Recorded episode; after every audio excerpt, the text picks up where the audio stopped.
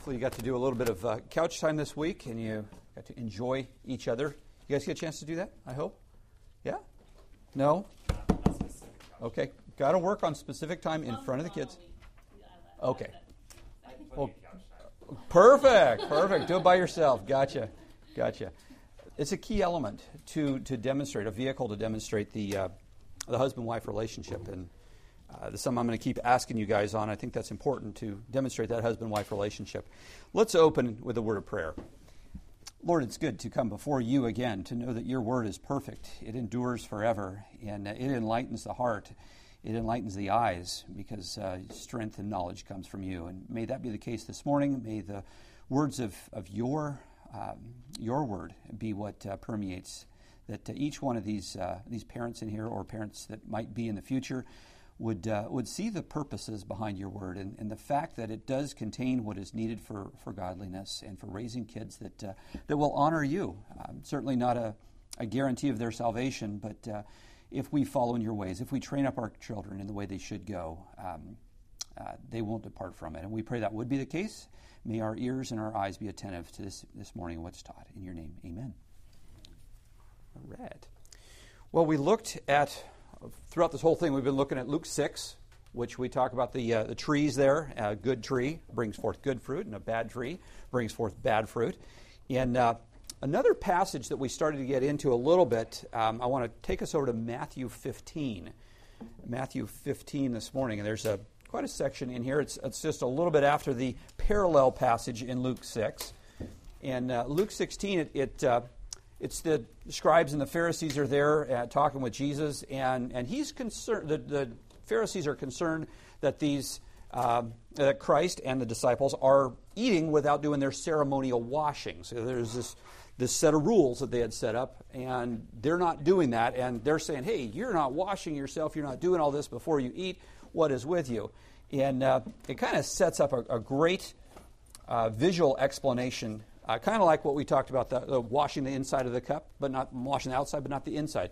Same type of thing. And, and really, it starts in verse 18 after he's, he's talking about them. In fact, let me go up to uh, 16.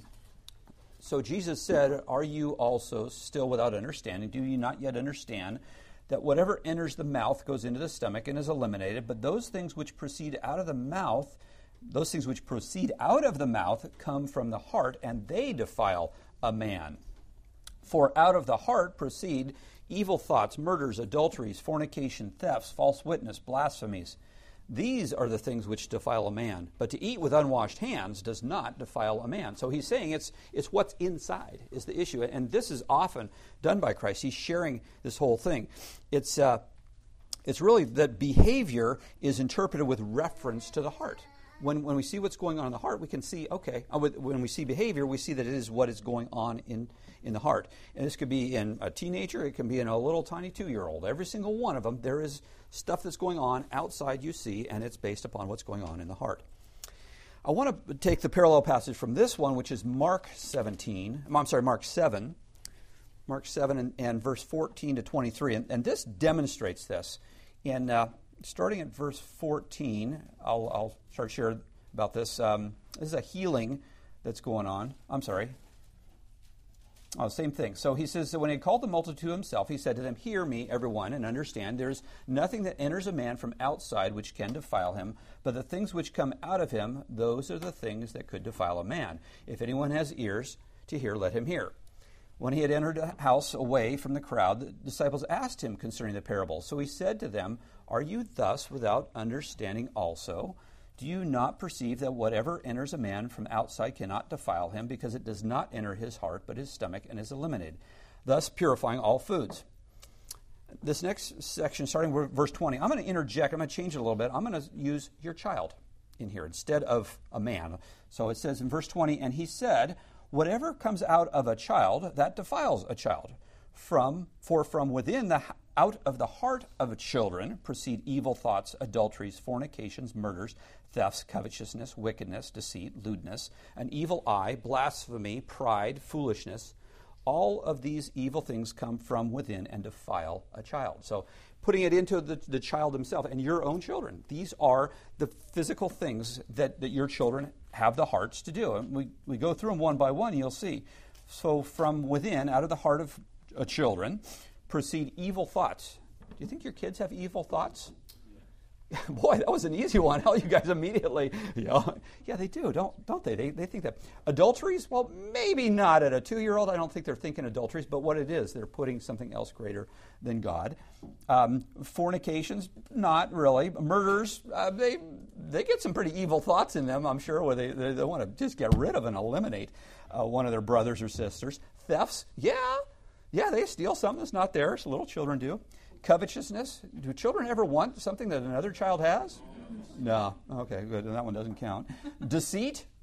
Yeah, our children are deceitful, aren't they?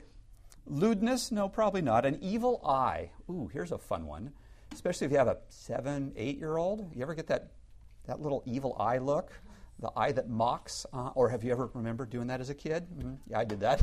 you just you're not saying anything, but you get that eye, and you know, or your mom or your dad knows that yeah, they're not obeying in their, they're not sitting down inside, they're still standing up. Um, blasphemy, yeah, they just, they'll yell at you, they'll scream, I'm mad. A little one year old will just scream and scream because they want what they want. Pride, yeah, they'll, they'll have pride. Foolishness, they'll be foolish. These are the things that are in the heart of a child, and we need to work on getting them out. They defile a child.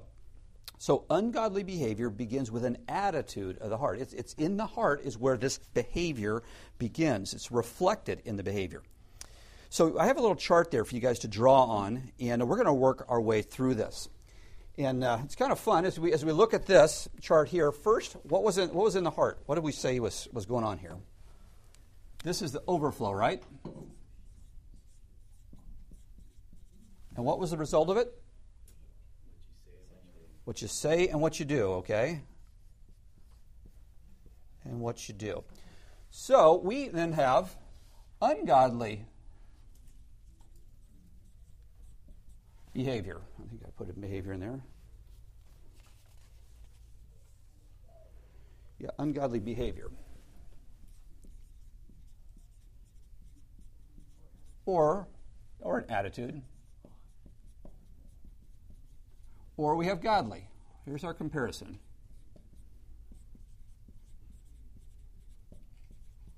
Okay, so those are the two that were the possibilities. The attitudes and actions are reflected in the behavior of what we say and what we do, right? So if they have ungodly behavior or attitudes, we're going to see what comes out of that heart. It's almost like I could draw a dotted line around this same heart. We're just defining what these hearts are, okay? you can't ignore the issues of the heart as they relate to a child's behavior because the heart is going to reveal or be revealed in the behavior. The behavior reveals the heart. Um, take, for example, a, a, situation where two kids are fighting. You've never seen this, I'm sure, in your house, but if you have two kids and, and they're fighting, um, it could be fighting over a remote control, fighting over the last bite of ice cream, fighting over uh, really anything in the house, over the same toy. Both of them uh, and this could happen, a child, even if you have only one child. You bring another kid over and there'll be fighting, won't there be? I mean, there's, it just, it happens regularly. Both kids in a fight are expressing a love of themselves, unwilling to share that toy, aren't they? So their heart is saying, I don't want you to have this, you don't want me to have this. There's a, there's a tug of war going on. So what happens is, let's, let's look at that behavior. So we would have a uh, fighting down here. and here is sharing. So here's the two actions that we're actually seeing. And if we were to take a box and put it right here, and we'll call this one behavior. This is our behavior box. This is the outcome, just like this is the outcome. It's what they're saying and what they're doing. We're seeing this behavior that's going on.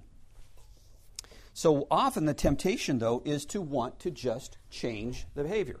We see fighting, we want to see sharing. That's it. So our goal is to just change this. That's what we're after, is to change the one from the other, change the behavior of fighting to a behavior of sharing. That's what we're trying to do. And often we keep it only within this box of behavior. We're thinking of it as behavior.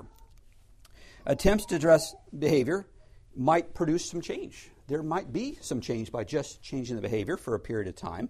It's only going to be superficial. It's not going to be long lasting to just make a change here. You're, you're not going to get it changed. We're going to go into that in a minute. What are some negative ways that we try to address behavior? Let me turn this heat up further. It's still too hot in here.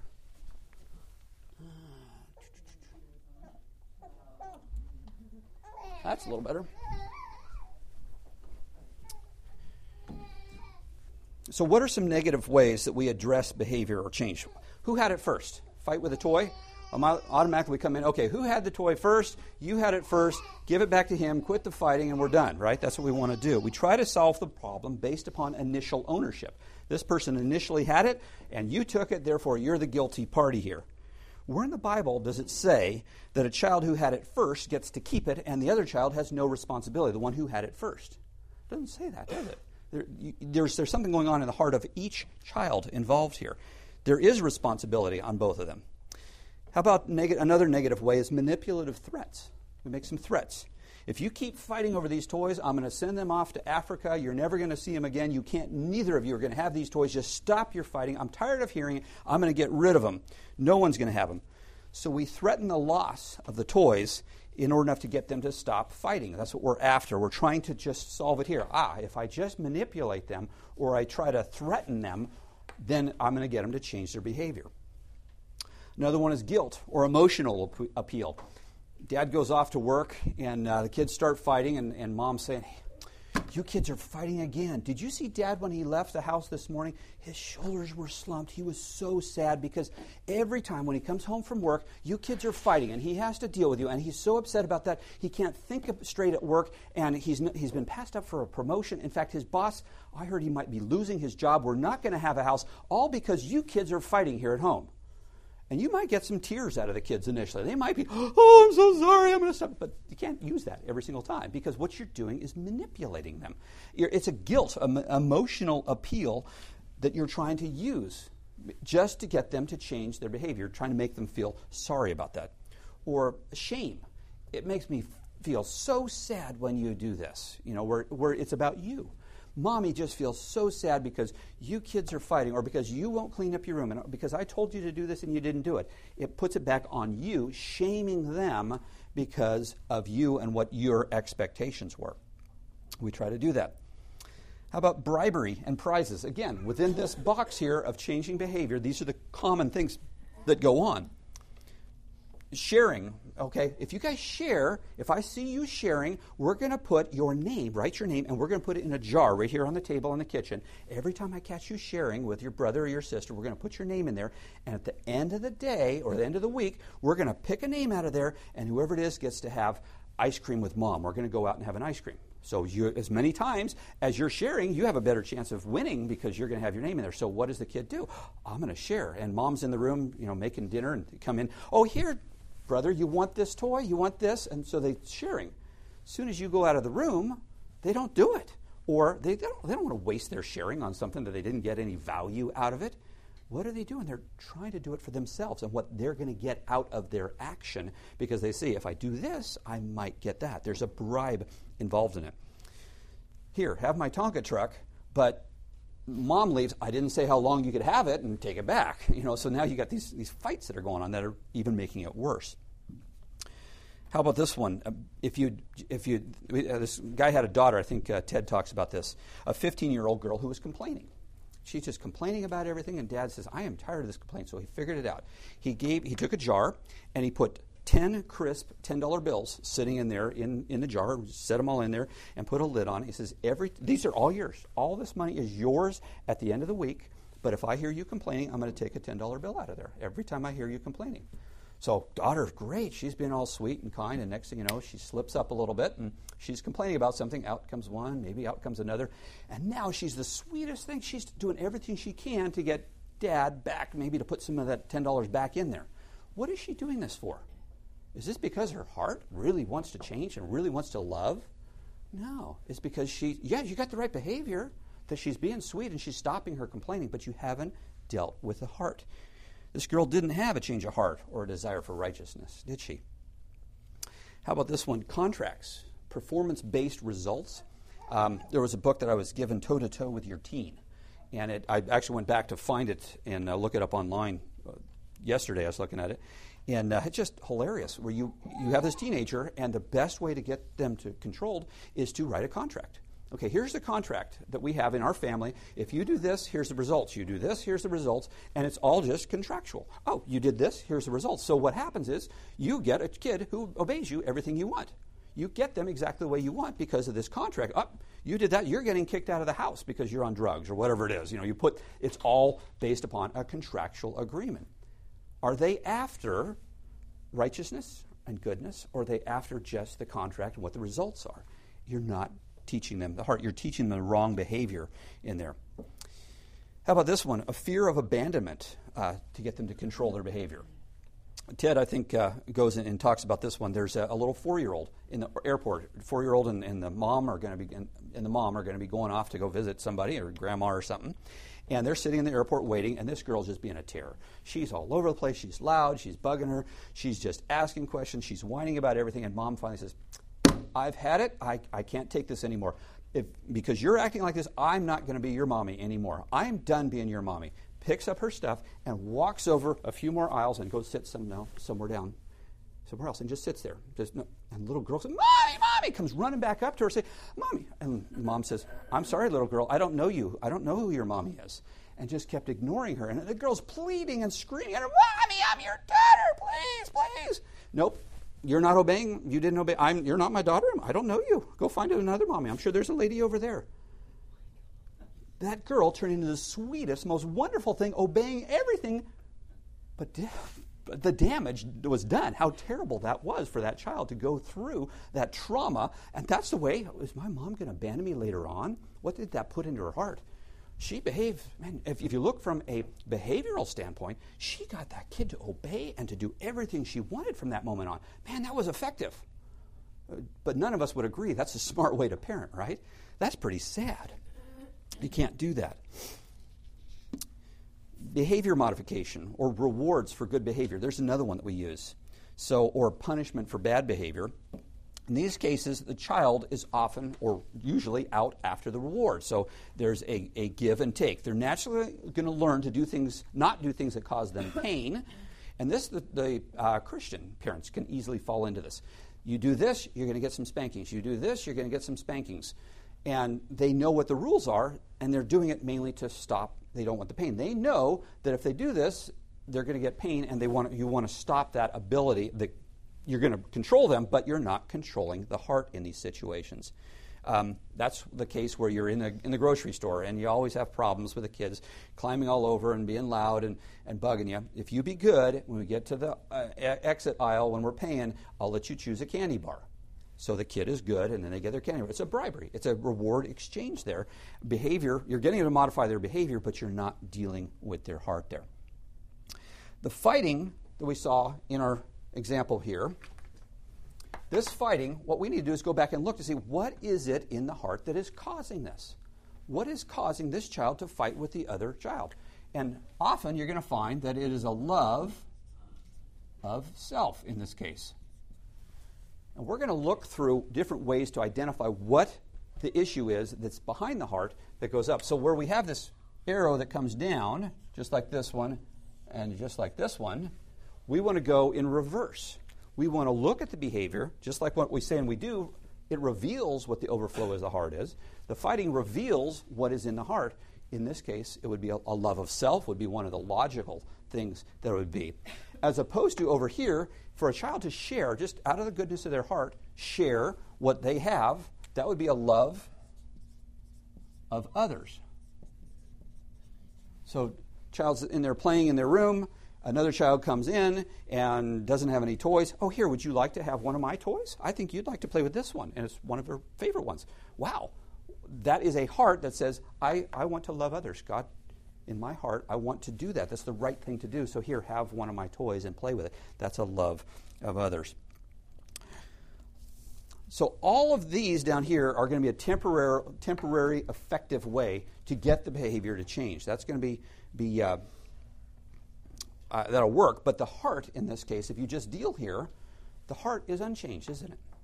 How are you going to just by having a bribe or getting a dollars out of a jar or putting your name in a jar, how are you going to get back to changing what the heart issue is? That's what we're after here. So, uh, let's see. Yeah, so we're going to change it from a love of self to a love of others. That's what we want to do. We can't do that with going back without going back and looking at the heart to see what's in the heart. If you try to change behavior without dealing with the heart issues, you end up with what? So if you go and change this, if they now have changed this, but they're not doing it for the right reasons, you haven't looked at the heart, what happens is right here, you get hypocrisy. Isn't that what you call that? Hypocrisy? Thank you. That's it's the S was the problem hypocrisy. That's what you're going to get if you try to just have them do it. And you see this all the times, especially in the Christian realm, where these kids, little Pharisees, are running around and they do all the right things, but their heart is just far from it. That's what we don't want to do. So, if we saw behind the fighting was love of self, we want to get them to move to love of others. Changing their behavior won't do it we saw that just changing this. We have to go back and look at the heart, is where we have to go to it. That's, that's where we have to get to. These negative ways we looked at just a minute ago, they're not going to lead us to Christ. So you're not you're fighting here. You should be sharing. Here's a dollar jar that you got to take money from or put your name in. How do you get Christ involved in that? You know, where you need to change your behavior and you're going to get a dollar out of this and Jesus loves you? That doesn't work. We're going to go have ice cream and I'm going to tell you that Jesus loves you you, you, you can't do that within just dealing with behavior. You have to go back and look at the heart. That's the issue. So the Bible gives us categories, biblical categories of wrong behavior. We looked at some of those already in that uh, passage from Matthew 15. Um, these are attitudes of the heart, and I'll, I'll, give you a list. Of, I think I might have put them down there in the next page. After that, uh, not sure if I had. Okay, um, love of self. Well, instead of love of self, what are we after? Love of others. Yeah, that's, that's what we're after. How about envy? So if, if a child has envy in their heart, and you can see that they're wanting what somebody else has, what do we want to change that into? Be a desire for good for others, that others get good. I mean, isn't that a neat thing? That's what uh, 1 Corinthians 13, what true love is. It desires the best for others. That's what we're after here. How about self preservation? I mean, you, you, look at a child and they're doing everything they can to preserve their little fiefdom there, which we do as adults too, as opposed to what would be the, the opposite of that? If they're trying to preserve themselves, self sacrifice, laying down your life for one another. Isn't that what the Bible calls us to do? It does. Or fear of man. You know, I'm, I'm afraid of, of this person and what's going to happen to me. What would we want that fear to change into? Fear of God. Yeah, I mean, that, these are things that we want to work on. And if you think about it as your child grows and gets older, as you talk, and we're going to talk about this, how to decipher what the issues of the heart are, and then how to change them and how to work on them.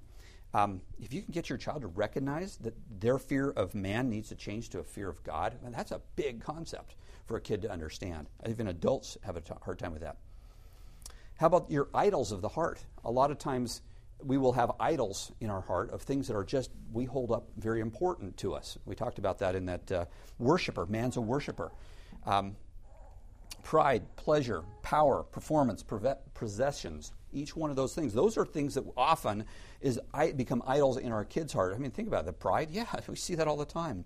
Pleasure and power, performance. Instead of all those idols of the heart, what should our, our idols be? It's a love of Love of God. Yeah, exactly. A worship of God. Okay? Rebellion. You know, a child's rebelling, they're just doing everything opposite, and that's what's in their heart versus submission. Yeah. Or fear. You know, that's just uh, kids that are just afraid of everything. Uh, you know, you get a, a 14, 15 year old girl, and she's afraid of this, she's afraid of that, and wearing the wrong clothes, and what people will think, versus contentment. You know, I have what God has given me. I'm going to be content. That's where we're working.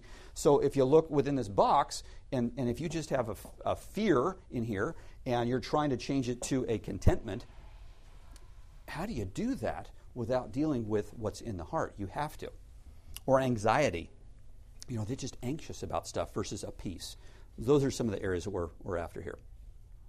So, as you understand that behavior follows what's going in the heart, you're going to be able to help your child work through their own heart issues. And that's kind of the goal. You know, you start out with this one or two year old, and say, How are we going to get to that finishing line where they're 18, 19, 20 years old? Uh, whatever age, they're going to no longer be accountable to me, they're going to be accountable to God. Um, these are things that we have to work on to get them to understand their own heart. We want them to see and interpret their own heart. We got to do it for them initially. We got to teach them and pattern them to do this ahead of time. Something that you're going to need to take time to work through. So, focusing on behavior down here, it, it will not and it cannot lead you to the cross. We know that. Lasting changes aren't going to take place by just manipulating behavior.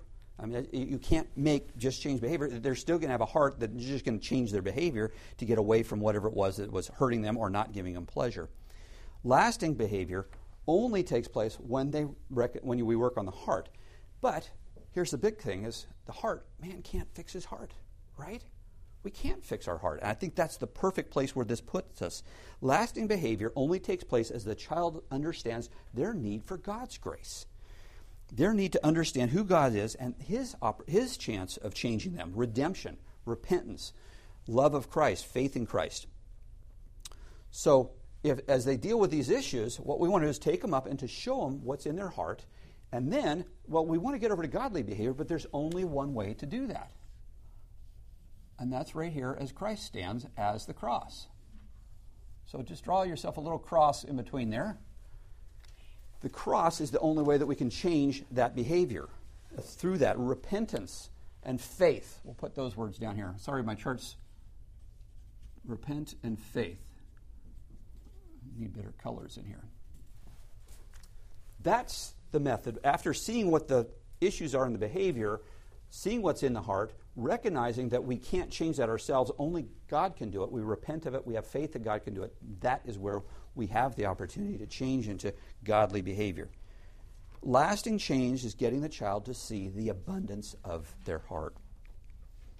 Think of the Pharisees, where they would clean the outside of the cup and not the inside. Matthew 23, verse 25 says, Woe to you, teachers of the law and Pharisees, you hypocrites! You clean the outside of the cup and the dish, but inside are full of greed and self indulgence. So, what did he say? He says, Hey, I'm looking at your heart. And I see what's inside here. You got greed and self indulgence. They needed him to be able to change to get rid of that, and they didn't want to change. That was the whole issue. Lasting change allows you to explore and understand what the abundance of the heart issues are. So you can encourage your child because it's through the grace and mercy of Christ that we have a chance to change it. Someone, we can be turned into somebody who truly loves from our heart. If I'm dealing with this lower box down here, I can't get to the cross. The, the cross doesn't fit well in here. You know, we're, oh, we're going to take you to Jesus because you get a dollar in the, in the jar, you get $10 out because you, you complained. The cross and redemption and God doesn't fit into those models. What it does is it says, I can do it on my own, doesn't it? So if a child, I can change my behavior because I got this little carrot in front of me, whatever it might be, or you shamed me into it, it says, I can change this. But we know we can't change it. We can't change our own hearts. It takes God to do that. How do you get from drawing your name out of a cookie jar to, by the way, Jesus loves you and has died for you and wants to save you? That doesn't, doesn't fit together. It's, uh, as I said, uh, I think as, as um, Ted says, it's like trying to pay, play a cassette tap, tape in an iPod. You know, you, you, it doesn't fit in. It doesn't work. Yeah, it has some media on it that'll help, but it doesn't work. You, the two don't match. There's no USB port on the side of your cassette player. Also, if I operate down here, I'm looking at our kids and I'm saying, I can't believe your behavior. We're looking down on them. Your behavior, you guys, look how terrible you are. You, you're fighting. You don't want to do that. God doesn't want to. Look at you as if we're better than them. You know, we do that. We want to say, oh, I've got it all together. You kids don't look at you. You're, you're doing this fighting and stuff because your hearts are evil. You naughty, terrible kids. How could you have been so mean? As if we don't participate in selfishness. I saw this morning when you guys came in, a couple guys took these real comfy chairs. Why? I got the comfy chairs. You're allowed to because you're early. but but what is it in our heart that says I want to do? I, I was driving to church this morning and uh, behind a car, and he's going kind of slow. So I went around and passed him and came up to light, and I, it's almost like I kind of cut him off. Didn't really cut him off, but why did I do that? Because I want to be first in line because I'd be three seconds ahead of him. That doesn't make sense, but that's my heart. You're in the grocery store, you're, you're driving in, there's a parking space, there's another car coming down the aisle, and you quick turn to get into that one parking space. All because, ah, now that person has to park 50 feet further than I do. I got the better space. That's where our hearts naturally, we're the same way. We do this. Or you go downstairs to have snack time, and you're in line there, you're like second or third one in line, and there's this plate of giant cookies with one with all the chocolate chips and the macadamia nuts. It's the perfect cookie sitting right on top. And the person right in front of you takes it. You say, That's my cookie. Why'd you take my cookie? It's not your cookie. Yeah, you might have wanted that one, but, but you have no claim to that as if you should have had that, somebody else shouldn't have. Our hearts are that way. We want to have what we want, what makes us better. Tedd uses the example of going down to uh, get some ice cream. Goes downstairs into the refrigerator, gets some ice cream for him and his wife. Oh, he's such a great husband. You know, getting his wife some ice cream, but he's walking up the stairs kind of weighing which one is heavier, which one has more ice cream. I think this one does. Here, honey, you can have the one with less. Why? We do these things because our heart is selfish. Our heart says, I want what's best for me, and I'm willing to not sacrifice for others. It's all love of self.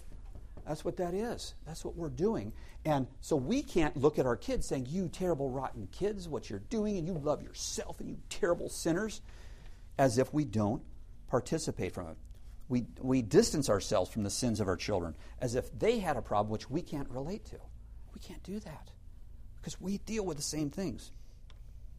Addressing the issues of the heart gives you a wonderful opportunity to show your children that you too deal with these things. You have the same struggles that they have. You come alongside of them, you put your arm around and say, You know what, son? I struggle with love of self too. I, I see that you weren't sharing with your sister, but you know what? I have the same problem. I've got a heart that's evil, and, and I had to deal with it too. And what do you do? You then walk them through the cross. You keep bringing the cross into it. Say, only way that I wasn't so selfish and I still struggle with it is because of what Christ did for me. I have a heart issue here. And you sit down with them and you tell them about God's grace, about the power of the gospel. Now you've got the great opportunity to naturally put that in there. It's not, here's a cookie jar, here's a cookie jar with $5 in it and it just costs you a little bit and Jesus loves you. You can't fit the two together. We want to show them that there's hope for us. The hope is through Christ to change our behavior into godly behavior. You can take your child to Christ and the cross. We don't have any other place to go. We can't do it. And that, I think, I was sharing with the gospel with a guy yesterday in, uh, in Home Depot. And I was telling him, you know, this guy was just cussing up one side down the other in the aisle next to me on the phone to somebody. I said, okay, dude, whatever. And then he just starts chatting with me and struck up a conversation. We were there for about a half hour. And, I was trying to share with him that, that he's a sinner. I said, you know what? I'm a sinner too. You look at me, I look like a normal guy.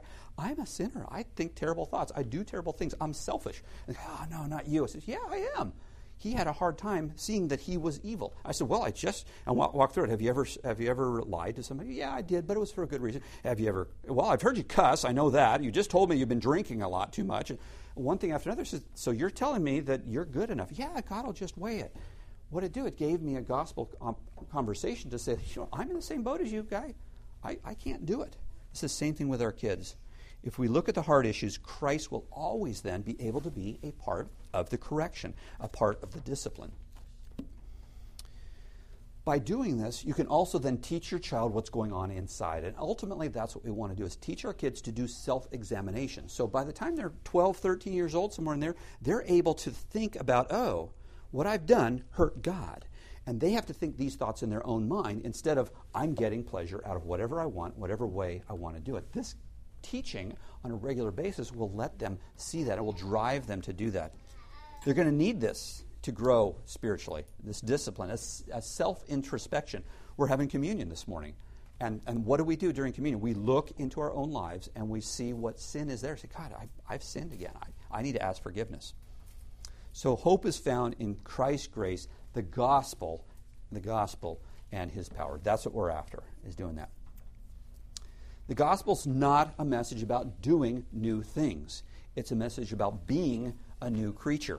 I love the, the thought. It's it's not a heart. It's not a. Uh, it's it's a change from the inside out. It's a heart surgery, not a facelift.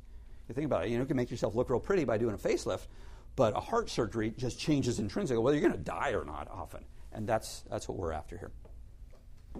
Let me give you one of uh, Tedd's illustrations here. Um, he was a school administrator for a number of years.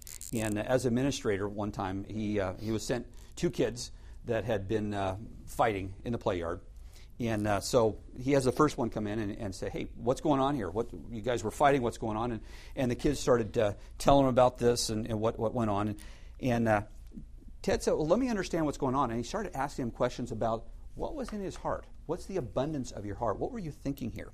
And so he drew this diagram right here for, from, for him and explained, hey, it's, it's, your, it's something in your overflow of your heart that caused you to fight here with your other classmate here. Tell me, what's, what's going on in your heart? What, what is this issue? And uh, after a few minutes, it, it kind of, the picture emerged. And what he had in this case was a, uh, a group of boys that are here, and this is the group of in boys, and there's you know a couple of them here, and this boy was outside that circle. He was not, you know, the, the hippest, coolest guy. And he wasn't there. He didn't have it all together, so he wasn't part of that group. And uh, this other, the second boy he was fighting with was not one of these guys, but he was a kid that was out here. This is how far away he was. He was on another planet. This kid had nothing to do with this group. He just was a just a totally different kid. But the kid way over there made a move at trying to be in this inner circle with these guys and he's this close. He's been working on this, and these are his, you know, he's trying to get in with them. So he wasn't going to stand for that, and that's what started the fight. So he saw what was going on, and, and that's what started this tangle because, hey, this is what is. So he asked him, you know, what is it that is in your heart that would cause that? And he walked through the scenario with him to find out what, what this was about. And uh, it wasn't, no, here, I'm going to tell you what's wrong with you, and, and I see this, and I see this. He's asked him to tell him the abundance of his heart. And and so the kid did. He, he said, You know, I, I've got some issues here with, uh, uh, with my heart. Uh, I'm, I'm, prideful and I'm selfish. And so he started to see what it was in his heart that was causing him to do this. He, he figured that out. He let him explore it in his own mind, a love of self. And, and Tedd agreed with him. He says, You know, there's, there's hope for kids like you. For me, I have the same thing. My heart does the same thing. And would you like me to pray? Let's, let's pray about this that you would have a heart that would love others. So he challenged him on that and uh, shared with him, and the kid got it, and you know he, he understood. Left the room. He brought the other kid in, and uh, so yeah, after they prayed and all, and the other guy he he kind of had a read on the situation. He knew what was going on, so he, he talked to this kid and, and asked him what's going on in his life, and and. Uh, just share what's in your heart. And so he just broke down in tears how he just felt unaccepted in the class and that nobody cared about him and uh, really shared his heart and what did Tedd do? He shared with him Isaiah 53, how God is one that knows what's going on, and he suffered and he took on pain that nobody else took on. And he shared, he was despised and rejected by men. So he used that as a teaching tool. So, yeah, even though you're rejected, that's the way Christ was, but he was rejected even far greater than this, to the point of being death. So, sent the kids back to their room. Later on that evening, the teacher called him up and says, Hey, Tedd, what did you tell those kids? Well, what do you mean? He says, well, the one kid, this one here, he came back. The whole rest of the day, he was doing everything he could to include that kid and to do stuff with him. He says, they were just fighting. What in the world did you tell him? Well, he told him what his heart was. He revealed his heart, and that's what he wanted to work on. That's, that's the way that we want to deal with our kids instead of a coming in and pound them. And Tedd said in, on the, uh, in the book, I think you'll read this, he says, uh, you know, uh, I could have gone as I normally would. Uh, this is a Christian school, and we're Christians here, and your parents are paying good money to send you to a Christian school, so you got to act like Christians. And you two kids are fighting, and what is this? Christians don't fight. Go home. I want you guys to go home, and I want you to write Romans 12, 17 to 19, 100 times. Take this scripture, and I want to see this written out. So they go, Romans 12, 17 to 19. Well, do not become with overcome with evil, but overcome evil with good. And so that's the whole verse section in there. And you could see the kids. I mean, they would go home and they would contemplate every single time they write that. Do not be overcome with evil, but overcome evil with good. Every single time they write a hundredth time, say, Oh, I must change my heart. No, they're not going to do that, are they? Those kids are going to take a piece of paper, do, do, do, do, do, do, do a hundred times. Not, not, not, not, not, not. Be, be, be, be, be, be, be. Overcome, overcome. They're just going to write the thing out to get the project done. Did it affect their heart at all? No. I just want to get through this thing because I got in trouble. That's the way that they're going to live in that. So, what did he do? Tedd went to the scriptures, and that's what we're saying here is go to the scriptures. Now, once you reveal the issue in the heart, and, we're going to walk through this, how you identify those for different age brackets and how you bring that back into here's what scripture says, and this is how we, we can work, Christ can work in us to do this. We first need to go to scriptures with our kids and recognize what some of the abundance of the heart issues are, then we can work on them. Revenge. He hit me first. Well, what does the Bible say against that? The godly counterpart is entrust oneself to God. Romans 12, God will revenge. And look at the Psalms, imprecatory Psalms. God will take care of it. He'll get those things. Help them understand the fear of man versus the fear of God, a desire of man versus the approval of man. Uh, look at verses on covetousness, you know, if they're fighting over something, versus a genuine concern for others. Two kids fighting, and they're six, seven, eight years old. Talk about what covetousness is, and you want things that other people have, and how you're going to have a concern for others. Uh, look at passages of idols of the heart. We're going to get into some of these. We're going to give you, you know, verses on, on each one here on how to, how to identify some of these. The gospel, the cross, grace, hope, that's when they can be present, is if we do it this way. Now it makes sense here. It isn't, I've had it with you. I've had enough. I'm finally going to deal with it. Go to your room. You're stuck there for three months, uh, grounded because of whatever. You know, you, you don't have to do that. It's about a God who's full of grace and mercy and able to change your hearts in here, change them from the inside out. To enable people, God is the one who will allow us to have a love for others. We just naturally don't do this. And you have this conversation with your kids. That's where it's at. But, as I say every single week, if we're going to do this, Deuteronomy 6, where does it start? Yes, it says, Love the Lord thy God with all thy heart, with all thy soul, with all thy might. Then teach it diligently to your kids. So we have to demonstrate this first. And that gets back to exactly, Jennifer, I think what you said a couple weeks ago. Ah, this is about me and change. Was that? Jessica. Jessica, sorry, Jessica. Sorry. Jessica said, it's about us and changing our hearts. So the whole idea here is let's look at our own sins and let's see what it is in our heart that's driving those things. And that will allow us to take those things. God, I, I'm sorry for this. Yeah, I repent. It helps us to change those attitudes. And it could be, you know, just dealing with something which is a, just a bizarre, tough situation, a relative who's done something absolutely crazy and stupid, and we still have the wrong attitude. This will help to change our attitudes here. There is hope for people like you and me, and that's the great part about this. This is about your view of the Christian life, is really what it is. About a hope of God, a, a God of hope, mercy, and love that can enable us to love others. And uh, you guys have teenagers, those who do. I mean, a couple of you do. I mean, you think, oh man, this kid, I, I, I, got too much to start with here. This is a lot of work to take a teenager, and how are you going to shift their hearts after all this time? No, God can do it, especially if we stop and we say, you know what, kids, time out. I've done something wrong here. I have not been raising you. I've been, and you, we're going to go through this, give you a little more weeks to understand how we do this, but we're going to take it and make it so you can take this box and show them this and say, look, this is where I've been dealing. I've been dealing with your, your sin issues. I've been dealing with your fighting and stuff this way with just behavior. And I, am noticing I, I have a heart problem. I need to work on for my heart, and I want to help you work on your heart. Any questions? Two, two blanks. Can you fill them in for us? Sure. First bullet point on 14. Which one is 14? I don't have it. Third bullet point. I think you should just go over all of them. Sure. Let me just see. couple in there as well. You know what? I got the notes here. Yeah, it's, I kind of flipped through those notes there both times. Um, okay, there's page 14, first one. As you understand behavior that The example of Pharisees. that reveals the heart, behavior reveals the heart. Focusing on behavior cannot, will not lead you to the cross. Lasting behavior, lasting change will only take place as a child understands redemption. Examples of the Pharisee, this moves you away from hypocrisy. And hope is found in Christ's grace, the cross, and his power. That help you? Thank you for asking that question. I often will not take the time to make sure I clarify each one of those. Any other questions? Yeah. On the bottom there, it says to read chapters 2, 3, and 17. Yeah, the front doesn't say that because we missed some homework that I didn't give. So 2, 3, and 17, if you could. Yeah. And that's the book of Mark? No, this is in the book uh, Shepherding a Child's Heart. Oh, okay. Yeah. Yeah, Yeah, you can read Book of Mark too, chapters 2, 3, and 17. Those are good, good ones to read. Seventeen won't take you long. Yeah, really. yeah, Mark 17. Do you want to pray for us, Steve? Sure. Great.